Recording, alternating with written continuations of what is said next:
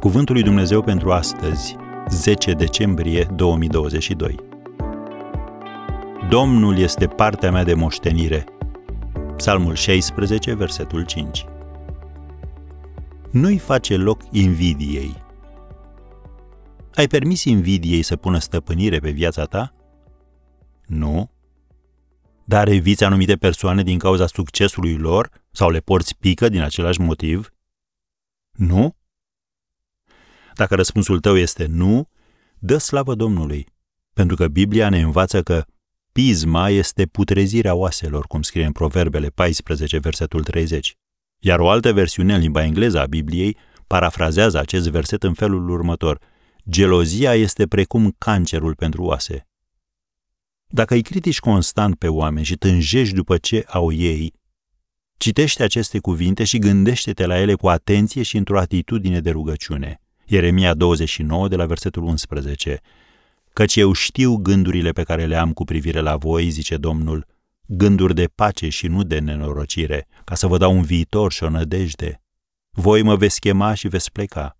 Mă veți ruga și vă voi asculta. Am încheiat citatul.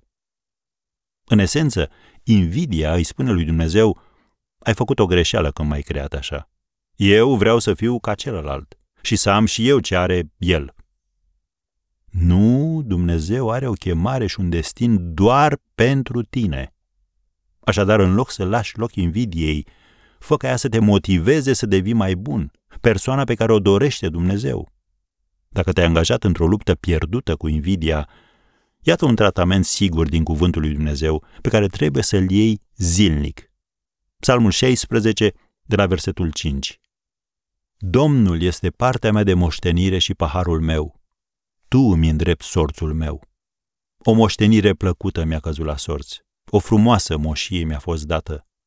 Eu binecuvântez pe Domnul care mă sfătuiește, căci până și noaptea îmi dă îndemnuri inima.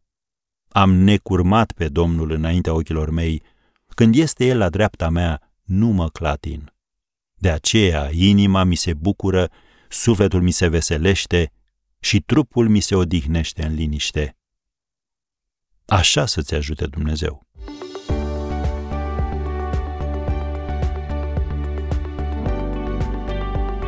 Ați ascultat Cuvântul lui Dumnezeu pentru astăzi, rubrica realizată în colaborare cu Fundația SER România.